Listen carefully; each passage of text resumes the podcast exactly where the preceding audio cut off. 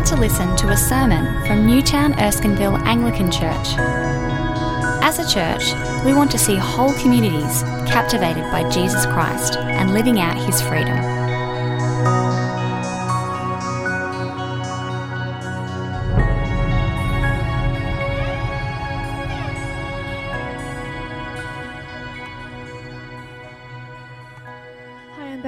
Bible for us tonight. It's in the leaflet you should have received on the way in, or it's on page 988 in the Pew Bible. We're reading from 1 John chapter 4, verses 1 to 13. Dear friends, let us love one another, for love comes from God. Everyone who loves has been born of God and knows God. Whoever does not love does not know God, because God is love. This is how God showed his love among us. He sent his one and only Son into the world that we might live through him. This is love, not that we loved God, but that he loved us and sent his Son as an atoning sacrifice for our sins. Dear friends, since God so loved us, we also ought to love one another. No one has ever seen God, but if we love one another, God lives in us, and his love is made complete in us. This is how we know that we live in him and he in us. He has given us of his Spirit.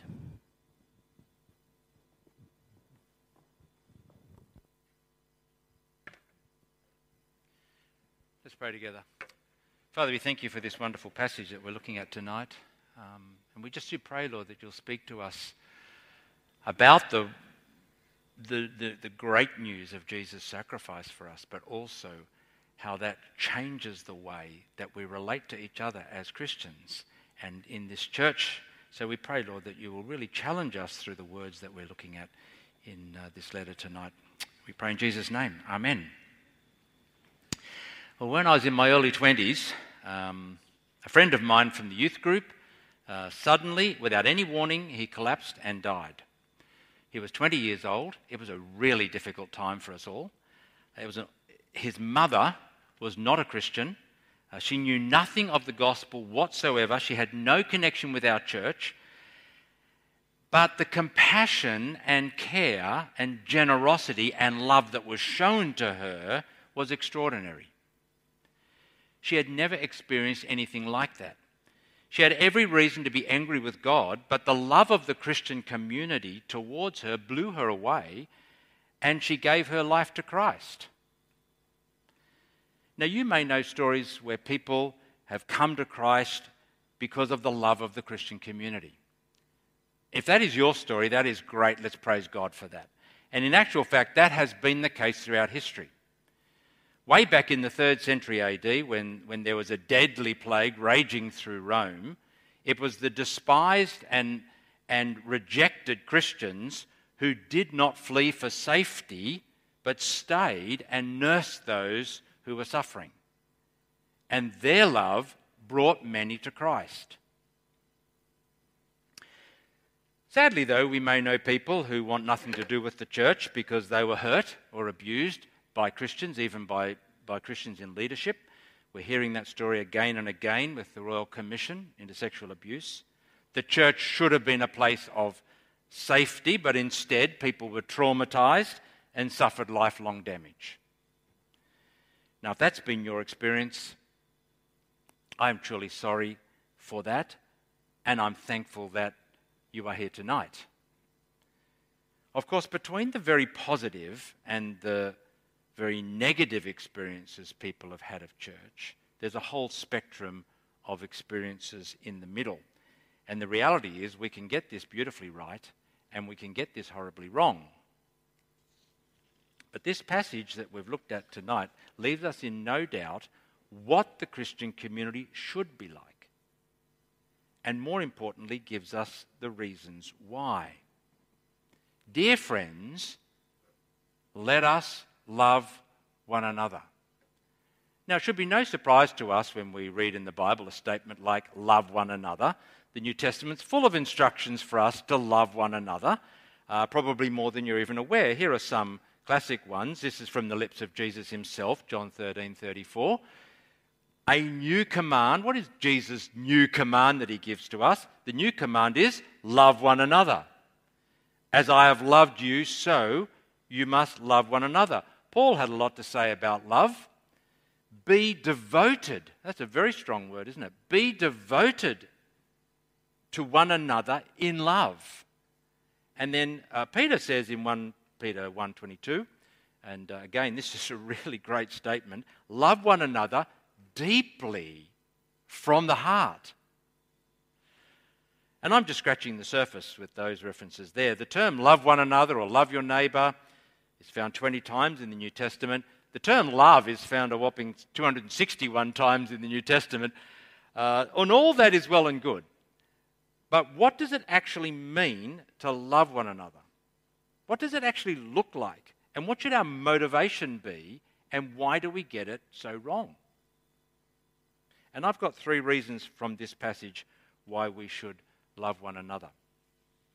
Verses 7 to 8. We love one another because we are born of God. Here's a simple question. Can we claim to be a Christian and not love each other? And the answer is no. John is at pains to make that clear in these two verses. So he states it twice. First, in verse 7, in the positive, he says, everyone who loves has been born of God and knows God. That is, love for one another is evidence that a person has been born again. And if you miss the point, he says the same in the negative. Whoever does not love does not know God, because God is love. That is, not loving one another is evidence that a person does not know God. Now, John said this even in the clearest language possible, language that really hits us between the eyes, in verse 20 of our chapter. So if you've got your Bibles open, you can see verse 20. I'll put it on the screen. This is what John says in the next few verses. Whoever claims to love God, yet hates a brother or sister, is a liar. It's pretty powerful language, isn't it? For whoever does not love their brother or sister whom they have seen cannot love God whom they have not seen. So being a Christian and loving one another must go hand in hand. Why is this? Well, the answer, I think, begins at least in the description of us in verse 7, in that little phrase that says, born of God. In John's Gospel, if we go back to John's Gospel, he wrote these words. Yet to all who did receive him, to those who believed in his name, that is, a person that's become a Christian, he gave the right to become children of God, children born not of human descent, nor of human decision of a husband's will, but born of God. Becoming a Christian is more than intellectual assent to certain ideas. Something much more significant happened. You were born again. You were born of human parents, of course, but now you have been born of God. You are a new person. You have been made spiritually alive, a child of God. This is your new identity. And as children, as his children, filled with his Spirit, we bear the likeness of our Father. Loving one another is now in our nature as children of God, as born of God. What God is like is captured beautifully for us in the last three words of verse 8. Those last three words are, God is love. Those three words are profound. Just think about them for a moment. God is love. We're not told here that God is loving, as if love is one quality that God possesses at times alongside his other qualities such as his holiness and justice. No, God is love at every moment of God's existence, from eternity to eternity. He is always love at this very moment. God is love. God can never not be love. Now, we know the Bible says that God hates sin, but that is because of his love. Even in judgment, God never ceases to be loving. It would be unloving of God just to allow sin to run rampant without any accountability. Judgment is a good thing. Loving doesn't mean that truth and justice no longer matter. No, actually, truth and justice matter because God is love. We can never say, well, on one hand, God is loving, but on the other hand, God is holy. No, there are no hands. He is always love. He is always holy. God can't just put aside his love, for a moment, park it over there while he judges sin. No, God's love and God's justice are never in contradiction to each other. He is always love, and he is always just. And God's love is pure. It is perfect. His love is not like human love, mixed up with self-interest, like your love, like my love, a conditional love that can be given, then withdrawn, a love that's only shown to those who are lovely, who we think are worthy, a love that expects to be acknowledged, a love that wants to be loved in return, with strings attached. At its best, human love is a dim shadow of the perfect love of God. But now, friends, we who are born of God bear his nature through the Spirit that he's given to us, and we are becoming more and more like him. As children born of God, loving one another is now in our nature. That is who we are. We will not always get this right because we're not God. Our sinful nature is still much a part of us. But to be a Christian is to be growing in God's likeness. Now, what this actually looks like in practice is something we'll explore in the next verses. But for now, we must see that being a Christian, being born again, and loving each other are utterly inseparable. Now, this is a challenge to us because there are times we can get this horribly wrong. Most of us who have been at church for a while will have experienced times when there's been divisions and rivalry and dissent and gossip and anger and sadly, let's be honest, you and I may have been part of the problem where we simply did not act in accordance with our new nature. And all those sinful things I just mentioned were all there in the early churches in the New Testament as well. All sorts of evil can come into the church, into our church here, and we can at times look anything but loving. But friends, as Christians born of God, there is never a moment when we can say, that's okay. It is never okay not to act in love. There's never a moment we can justify not acting in love. We can disagree with each other, that's fine. We can debate with one another over things, that's fine. We can rebuke one another, but we can never, ever not love one another because we are born of God and God is love. So what is this love? Why don't we get practical as John does in verses 9 to 11. We love one another because God loved us. What is true love? Well, I thought I'd look this up on Google. So I typed true love into Google. And I got almost 10 million hits. So apparently the world has a lot to say about true love. Unfortunately, my first page included the following. A test to see if you're a true love magnet. I thought about that one for a moment. And I considered, no, that would be a waste of my time. I won't pursue that one. That's clear. There was a true love computer game. Not quite sure where that goes.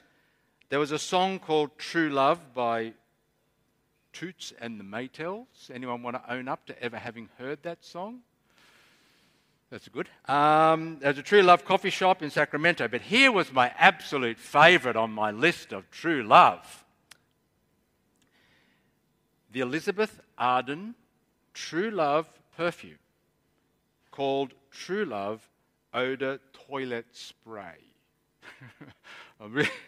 That one really defies any logic to me.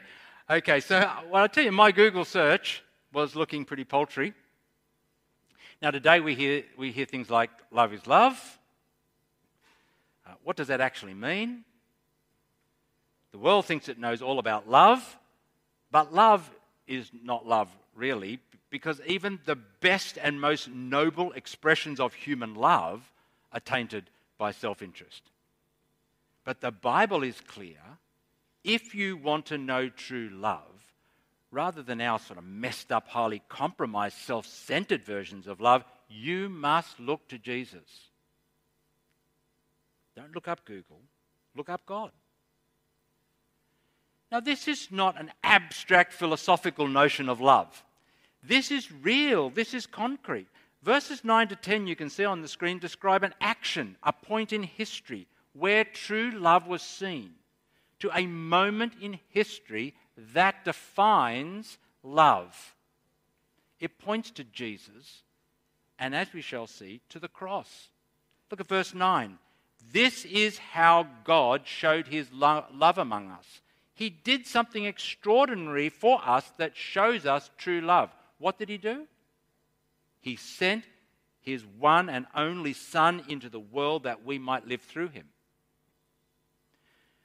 Throughout the Old Testament, God has always loved his people, but it is preeminently seen and revealed to us in the gift of his Son.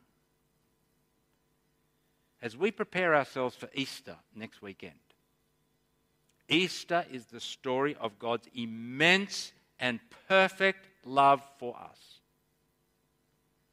Verse 10 makes it clear. This is love. Here it is. Don't look elsewhere. That'll be fruitless. Here it is. This is love. Not that we loved God. So don't look for it. Don't look to human beings.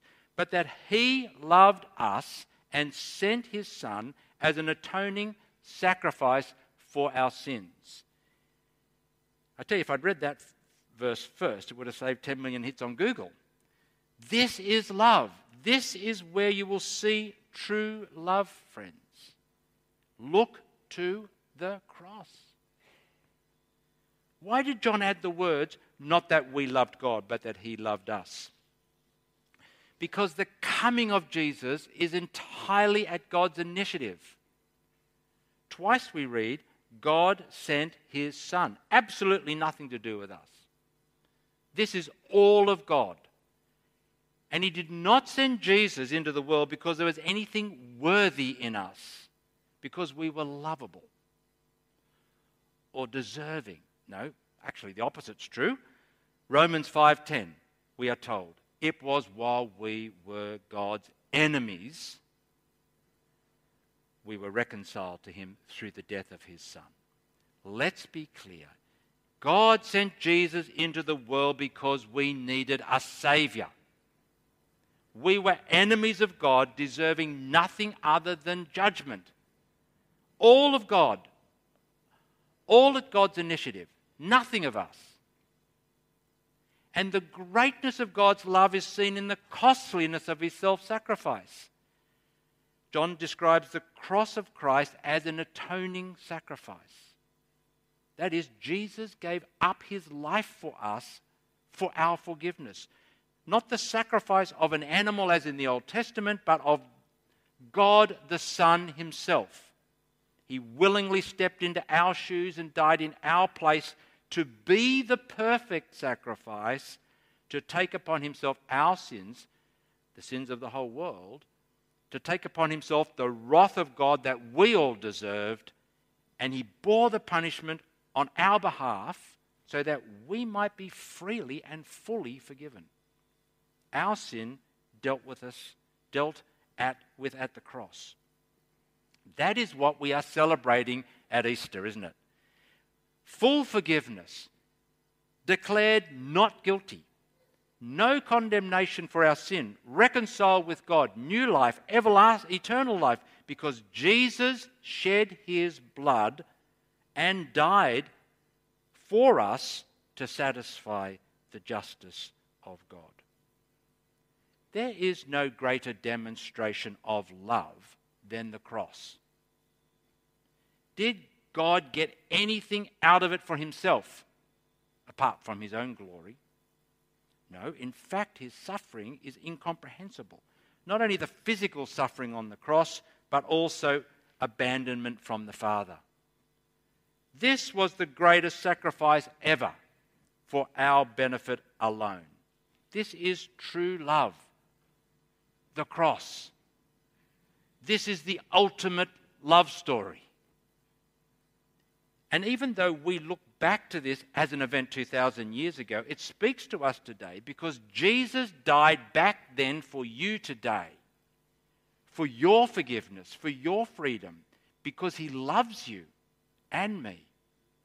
God loves you like no one has ever or could ever. Do you realize that? Then thirdly, we love one another, because God's love is made complete in us. We read in verse 11 there, "Dear friends, since God loved us, we ought also to love one another." The Bible sets the highest bar for us here.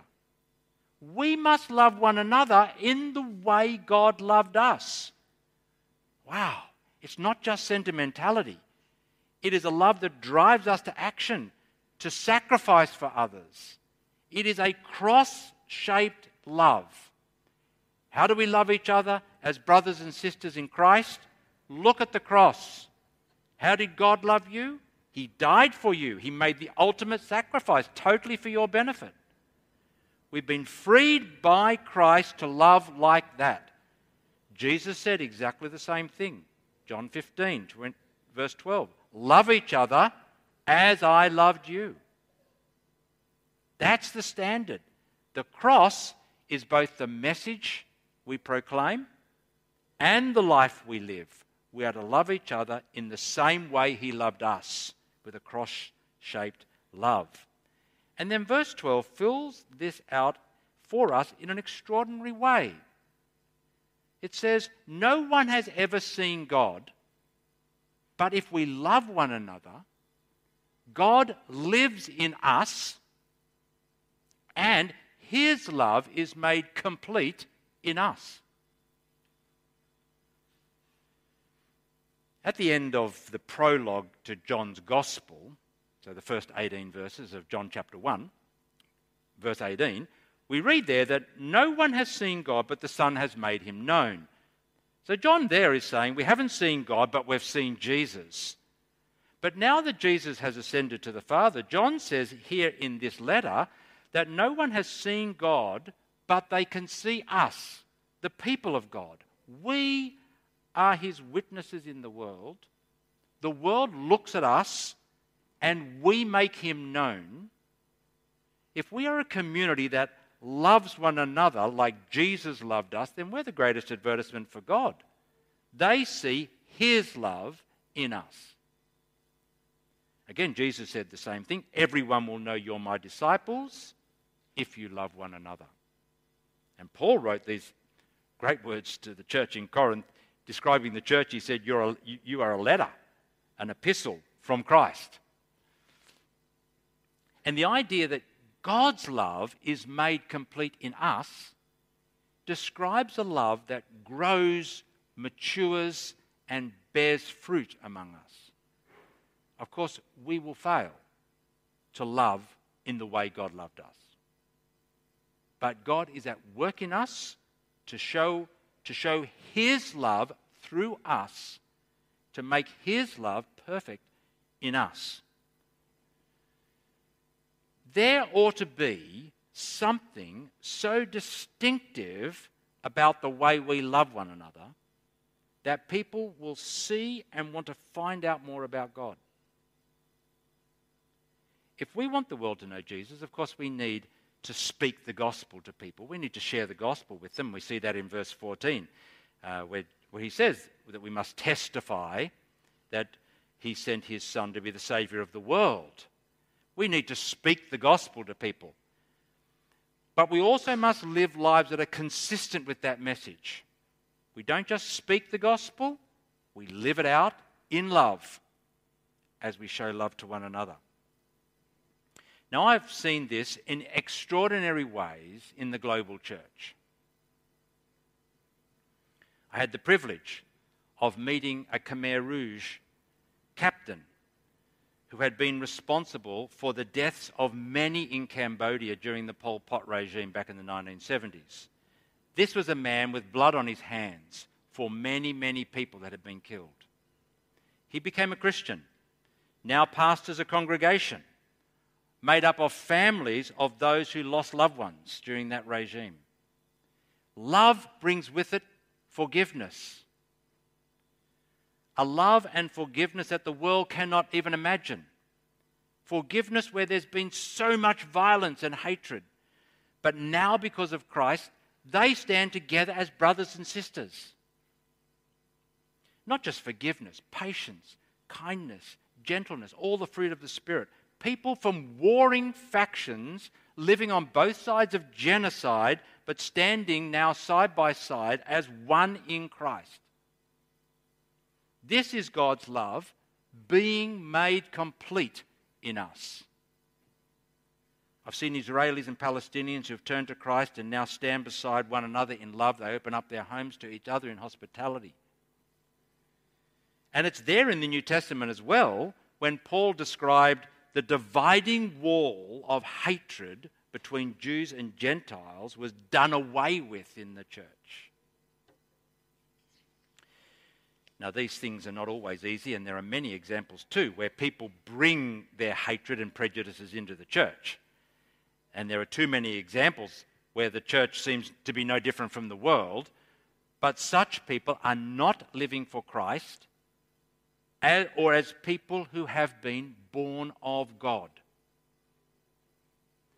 Becoming a Christian is powerful and transformative. We are born of God and we belong to a Spirit-filled people. God lives in us, and the unity and the fellowship that we now have as His people defeats all the things that divide people in our world.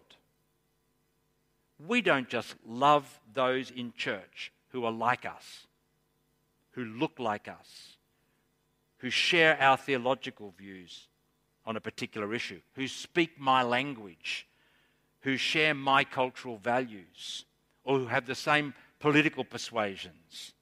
We love one another as Christ loved us.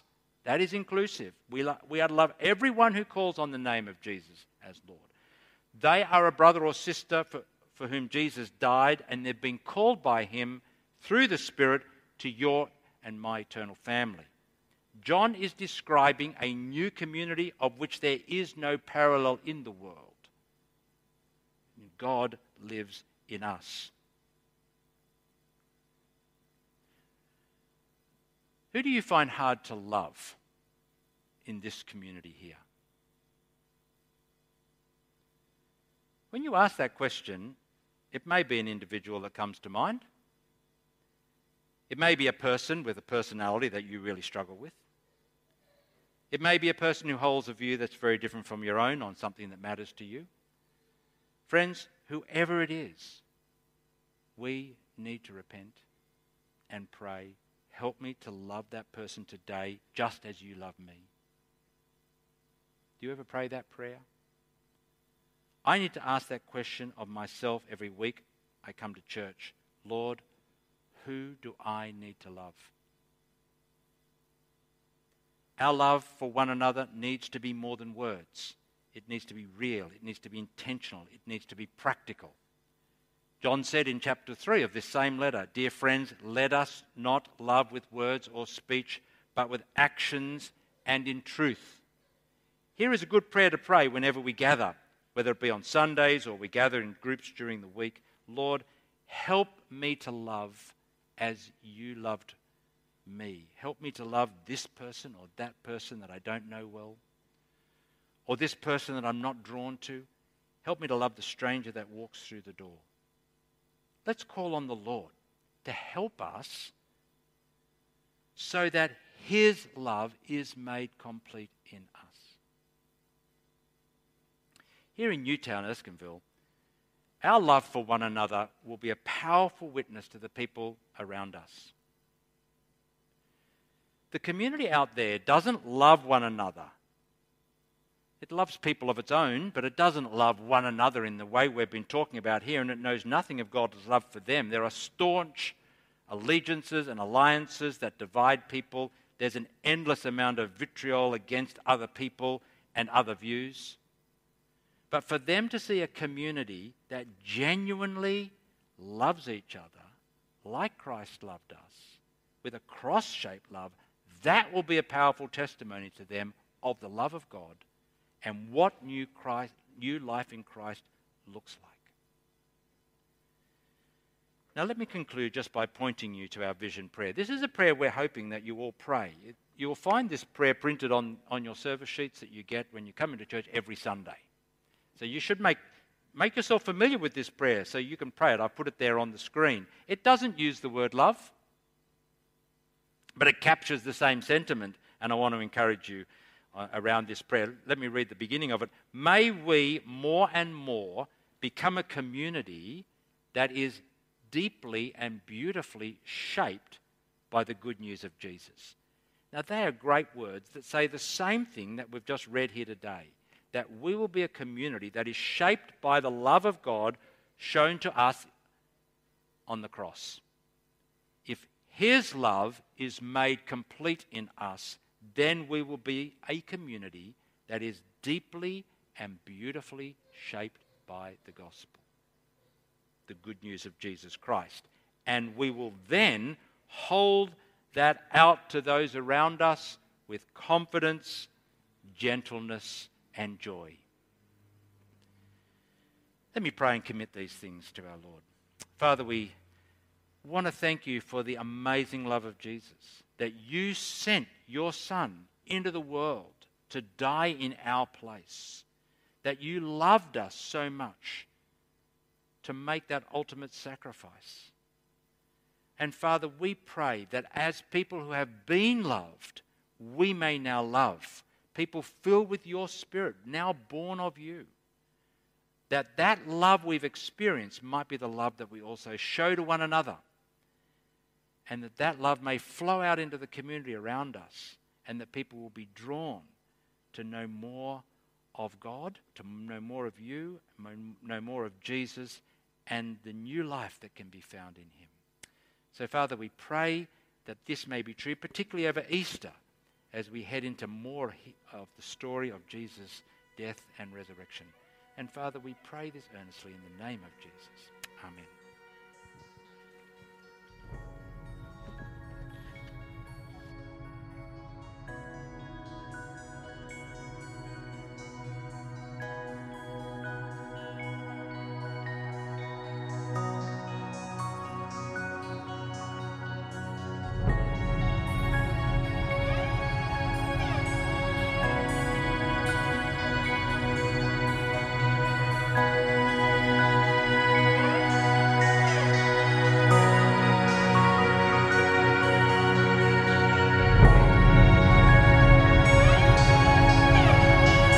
Thanks for listening to the Newtown Erskineville Anglican Church podcast. For more audio content and information about our church, please visit neac.com.au.